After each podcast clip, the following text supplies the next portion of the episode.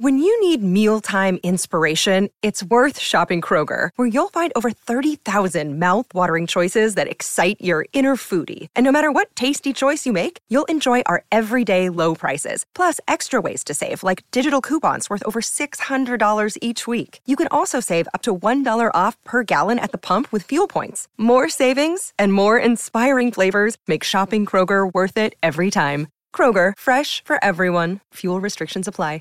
Another day is here, and you're ready for it. What to wear? Check. Breakfast, lunch, and dinner? Check. Planning for what's next and how to save for it? That's where Bank of America can help.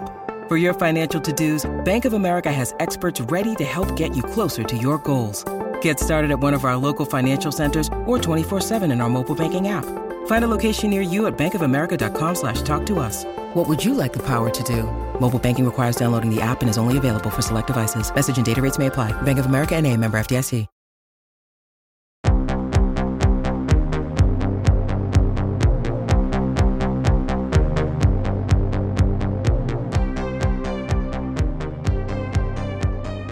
Good evening, and welcome to Strange Air. I am your host, Malcolm Smith, and I'll be here for the next four hours taking your calls as we explore the outer regions of reality. Let's talk about that word explore. Did you know there was a time when explorer was considered an occupation? That's right. Hundreds of years ago, exploring was an actual job description. There were men who would be sponsored by European royalty so they could sail to the edges of the known world, to places not found on any map. And you know their names. You learned them in school Columbus, Magellan, Drake.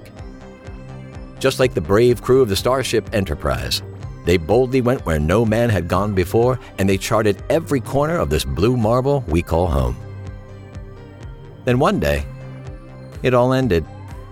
The world became smaller, the maps were finished, and Explorer was no longer a viable entry on your resume. But you know what? I believe there are still pockets out there, shadowy places where reality has not been mapped. I'm talking about those undiscovered countries we sometimes see out of the corner of our eye. And with your help, I want to explore those mysteries, the ones that are everywhere and nowhere at the same time. So, in the words of Mark Twain, throw off the bowlines, sail away from safe harbor, catch the trade winds in your sails, explore, dream, discover. This is Malcolm Smith, and you're on Strange Air. hey, Malcolm! I can't believe you took my call. This is awesome. What can I say? If you're happy, I'm happy. A- and I like that dude who answers your phone. He's crazy funny. Ah, that's my engineer, and he's one of the greatest mysteries I have ever encountered. You see, his name is Memphis Bob, but he's not from Memphis. He's from Nashville. And when I ask him about that, he just stares at me like he has a secret he will never reveal. Oh, oh maybe he killed someone and he's hiding from the cops. uh, I, I don't think so. Memphis Bob is a man of peace and good intention. But hey, you know, let's talk about you. What's your name and where are you calling from? oh, yeah. Oh, sorry, I forgot. Uh, my name's Mark, oh, and I live in Palmdale. For those of you who don't know, Palmdale is a high desert community just north of the city. They get a lot of UFO sightings up there. How about it, Mark? Have you ever seen strange lights in the sky?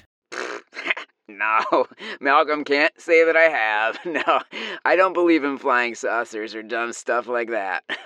Hmm. So, what's on your mind? Haunted cars. I see. Tell me more.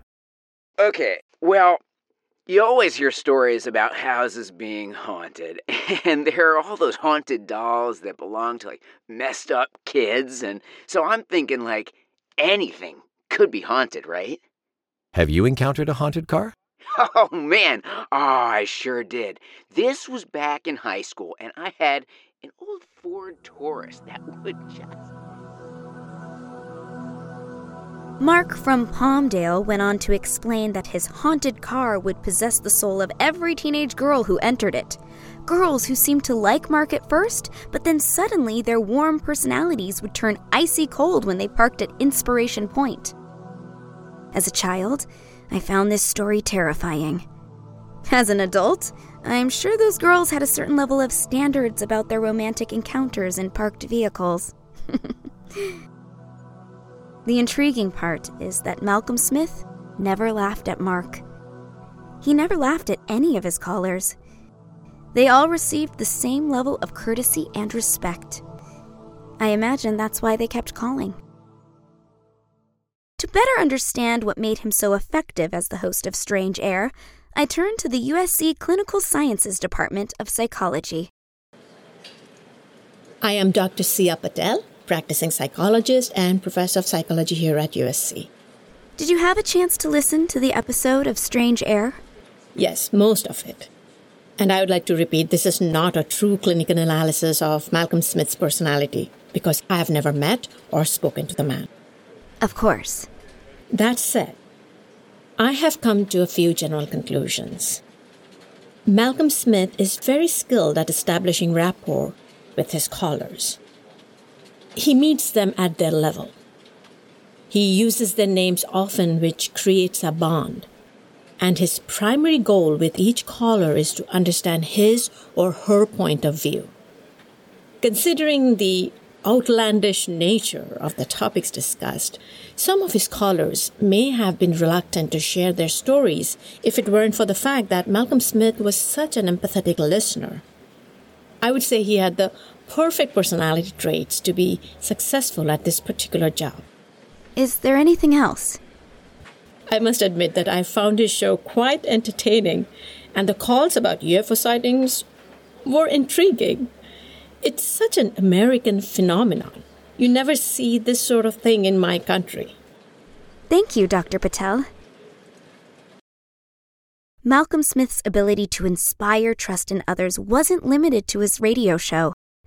To illustrate my point, I'm going to play a brief recording of a phone conversation I had with my father when I was nine years old. Hello? Daddy, it's me, your daughter. Which one? you only have one. Oh, right. I forgot. Hi, Chase. Hi, Daddy. It's after 11. Shouldn't you be in bed? I am. Okay, let's try that again. Shouldn't you be in bed sleeping? I was listening to you on the radio. I see. Does mom know? Chase? No, Daddy. She doesn't know. It has to be our secret, okay? Okay, sweetie. It's our secret. But listen, I don't have much time. What's going on?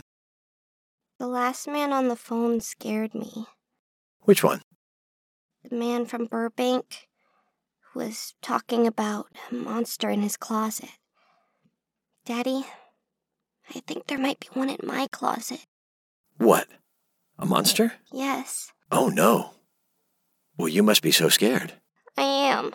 Well, the one thing I know for sure is that monsters are afraid of light. That's why they hide in dark places. Do you have your flashlight handy?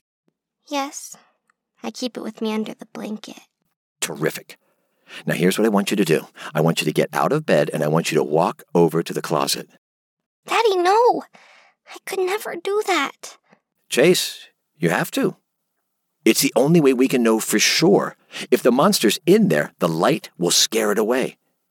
And if it's not there, you have nothing to worry about. But I'm scared. I know. I know. I'm scared too. But the truth is behind that door. Don't you want to know the truth? Yes, Daddy. I'm going.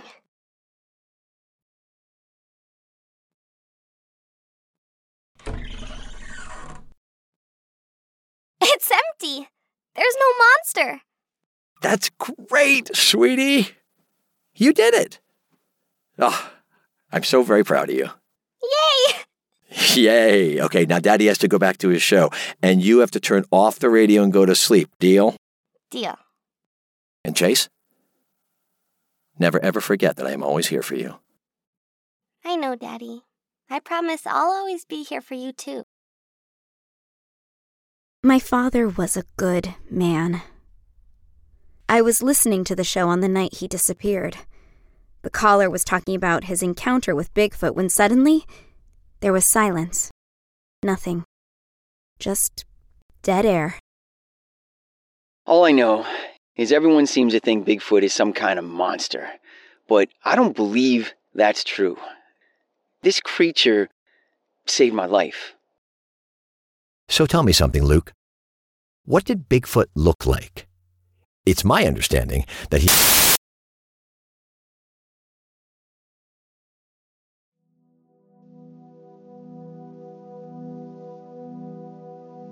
The silence seemed to go on forever. At first, I thought the batteries in my radio had died, but then the station started to play music. I remember the song. It was Someone Like You by Adele. I was 11 years old. When the show finally came back, it was a pre produced best of episode. The station aired those when my father was out sick or on vacation. My next memory of that night was hearing the phone ring, which struck me as odd because it was after midnight. If I could travel back in time, I would tell my young self to stay in bed. That way, I would have missed seeing the look on my mother's face. It was a look of anguish and fear, a look I had never seen before. When she noticed her daughter standing by the door, she grabbed that little girl like a drowning woman grabs a life preserver. It was the last time I saw her cry. All I can remember about the next morning is that my father wasn't there to make me breakfast. You see, that's something he always did. It was a simple but reassuring act. And truth be told, my father made the best chocolate chip pancakes in the world. A few years after the incident, my mother took me out for breakfast at our local coffee shop and I ordered some chocolate chip pancakes. I took one bite and I threw up. I like it. I like it. This is much better. Yeah, it is. The trick was cutting in the recording I made as a kid. Dropping it in the middle like that breaks up the narration. It keeps the viewer engaged. You're right. You're right. The scene really flows. You got a good eye for this stuff. So do you. Seriously, dude. You should make your own documentary. Nah, no way. I, I like telling stories. Hang on. This is a story. I'm telling a story. Yeah, no, you, you know what I mean, though. I, I like creating the story and the characters from scratch with no limitations. I, I bet you'd be great at it. I don't have time for fiction. I only care about the truth. Uh, so, what's next? Bring up the footage of my mother and let's go to the shot of her in our backyard. The one where she introduces herself. Roger that. Just give me one second. Hey, can I ask you something? Sure. Have you had chocolate chip pancakes since the last time you got sick? Nope. My father can make me some when I find him. When you find him? That's right. What? Why are you staring at me? Sorry. Uh, no reason. Uh, all right, here's the shot of your mother. My name is Rose Abernathy. I was married to Malcolm Smith for almost 14 years. How did you meet? I was going to nursing school in San Diego. He was interning at 98.1. The two of us met at a Bryan Adams concert that was being promoted by his station. The funny thing is, I didn't even want to be there. My girlfriends had tickets to the show and the after party, and they insisted I come. It sounds like a fun night. Why didn't you want to go?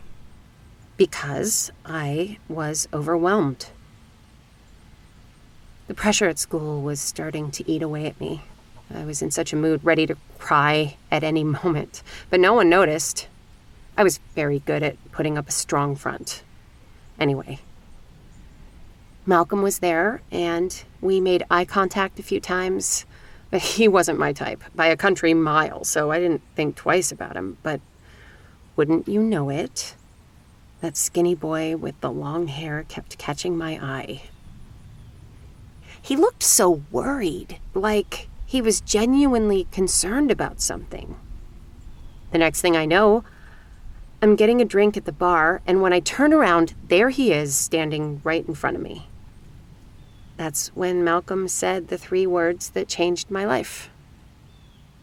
What were they? Are you okay?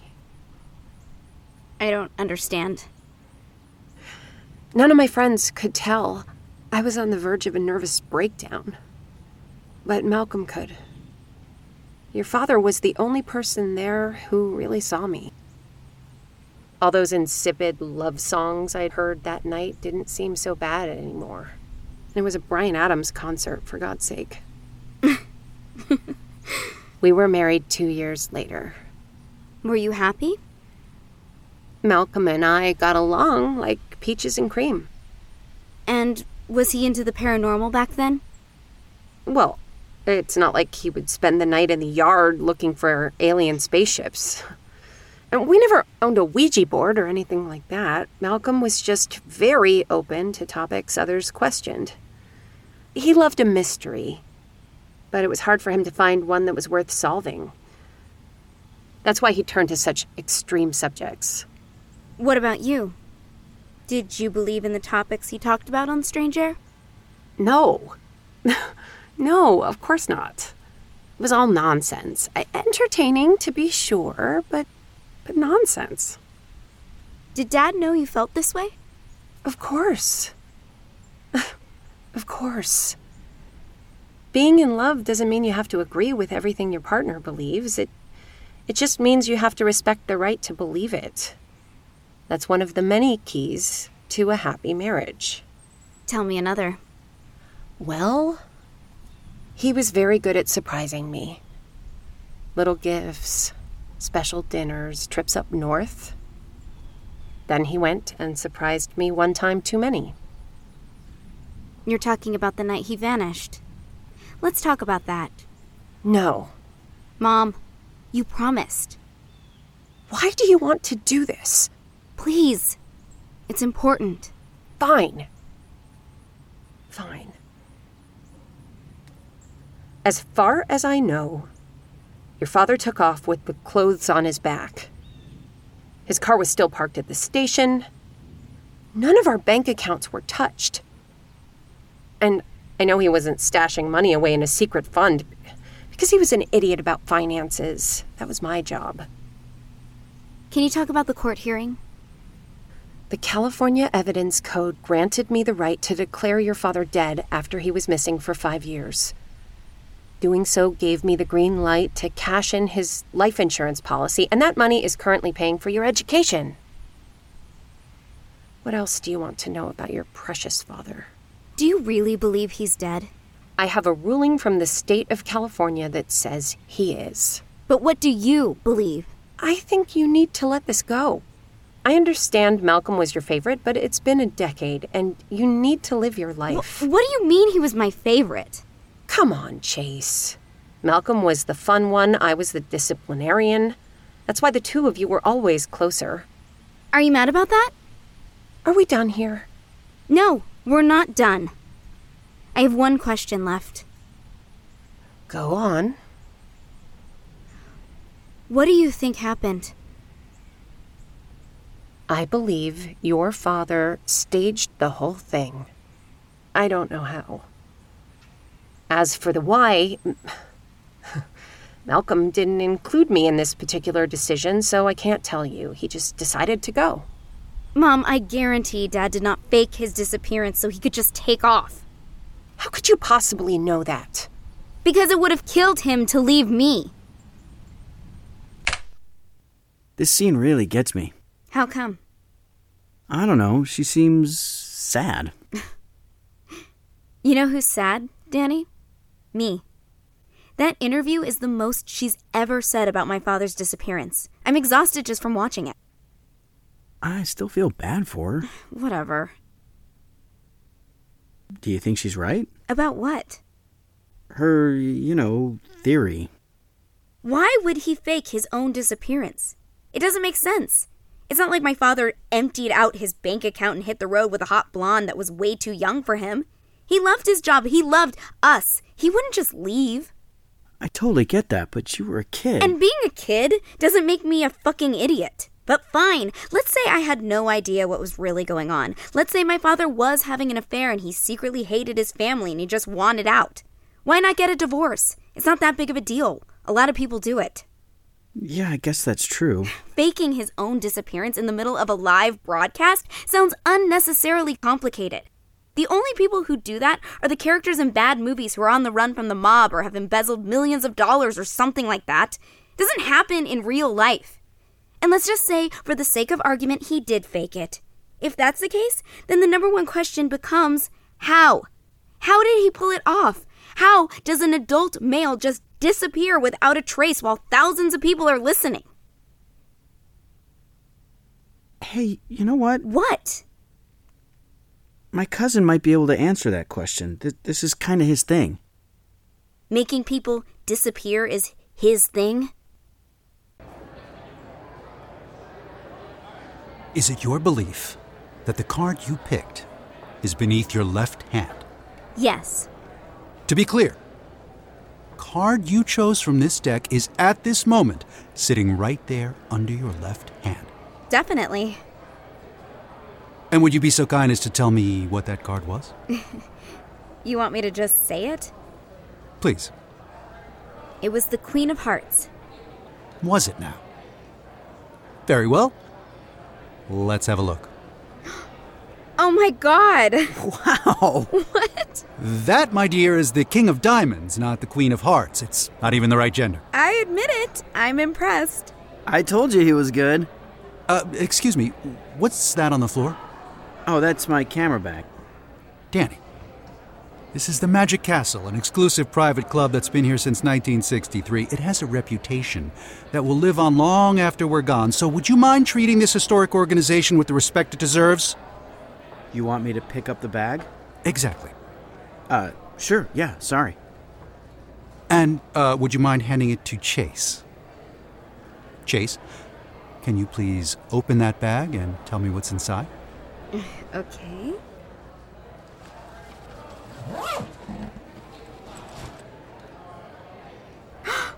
Shut up! Is it your card? A queen for a princess. Dude, that is so cool! I know. Uh, and now, if you like, I could make my cousin vanish so the two of us can share a drink in private. Mm, is that something you're good at? Making people vanish? Aha, of course. I suppose you'd like to discuss the unfortunate fate of one Malcolm Smith. Yes, please. Can we film here? Most of the guests are upstairs enjoying their dinner, so this bar won't get busy till much later. Perfect. Are you ready, Danny? Ready?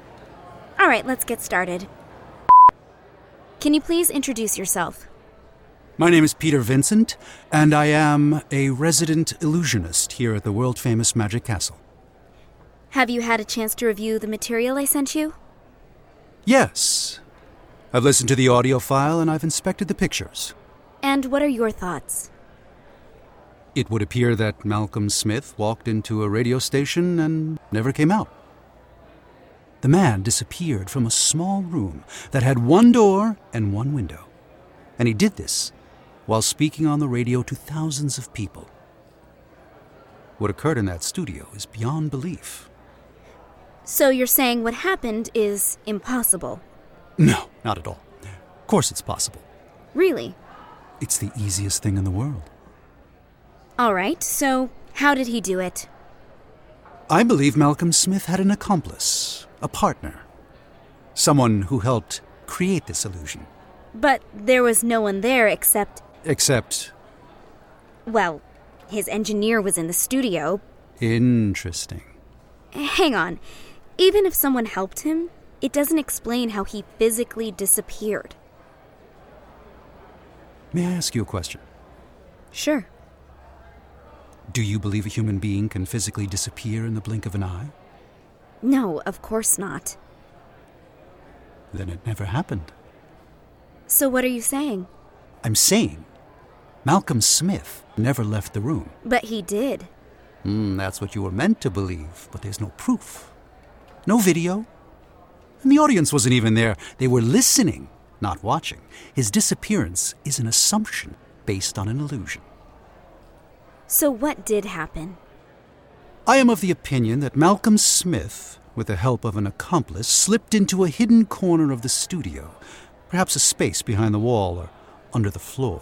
More than likely, he had a disguise hidden there, which he then used to conceal his identity so he could just walk out of the building when the coast was clear. He probably waited there all night while the accomplice weaved his tale. And then, Malcolm Smith disappeared. I guess that makes sense. Well, it makes more sense than some of the theories I found on Reddit. Time portals, spontaneous combustion, what foolishness. People will believe anything. And he needed an accomplice to pull this off. Someone he could trust. Someone who would never reveal the truth.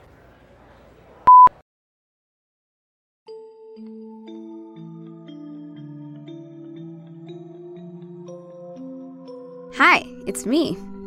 I'm joined tonight by a vicious hook from the Flying Dog Brewery. I'm not into fruity beers, but in the spirit of fairness, I'm giving this one a day in court. So, listen to this. Back in the 60s, a geologist at Columbia University discovered that the Earth pulsates every 26 seconds.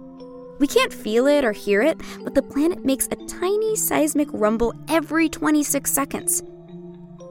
I just did the math, and that comes out to about 3,000 times a day.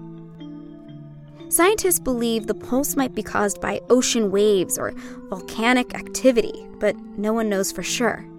It's a complete mystery. There's a lot of strange shit on the road to Oz. anyway, it's time once again for my gratitude journal.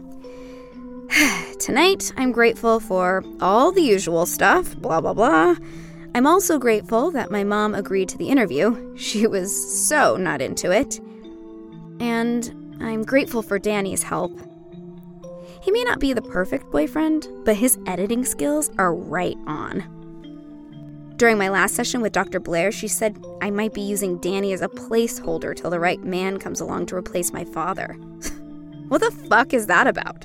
First of all, what she said is creepy on so many levels. And second, well, I don't actually have a second? It's just creepy. Mmm. Yeah, no, this beer is way too fruity. I might like it better during the summer, but ugh, not right now. So, tomorrow's the big day. I'm going to interview my dad's engineer, Memphis Bob, who apparently is from Nashville, not Memphis. Sounds like a complex character. I hope he doesn't outsmart me in a duel of wits.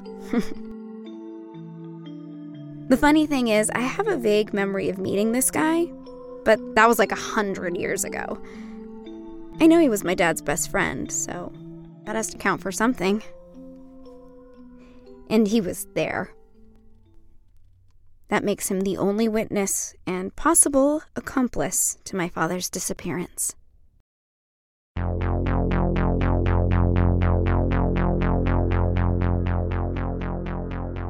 Strange Air was created and written by Michael P. Greco and Tony Martinez. The role of Chase Smith was played by Natalie Lander, and the role of Malcolm Smith was played by Patrick Fabian. If you enjoyed Strange Air, please rate and review us. This will help keep our show on the charts where people can find it. And please visit strangeairpodcast.com for more information. Thanks for listening. We'll be back next week.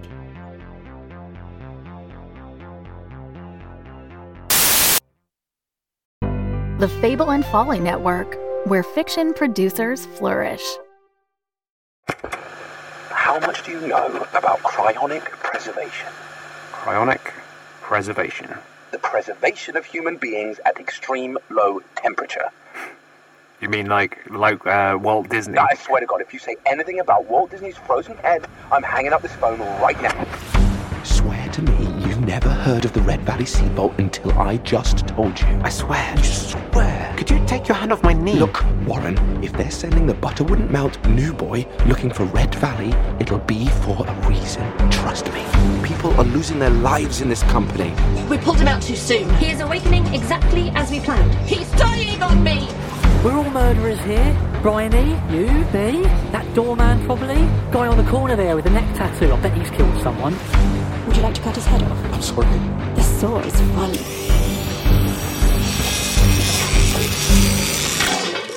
Gordon, why are you sharing this stuff with me? Why are you smiling? I don't know. I smile when things get awkward. Get in your golden bullet, pick me up. You want to go to Red Valley? You want to go to Red Valley. Red Valley. Red Valley. Red Valley. Red Valley. Red Valley. Red Valley. Red Valley is available on all podcast providers. Do you want to continue?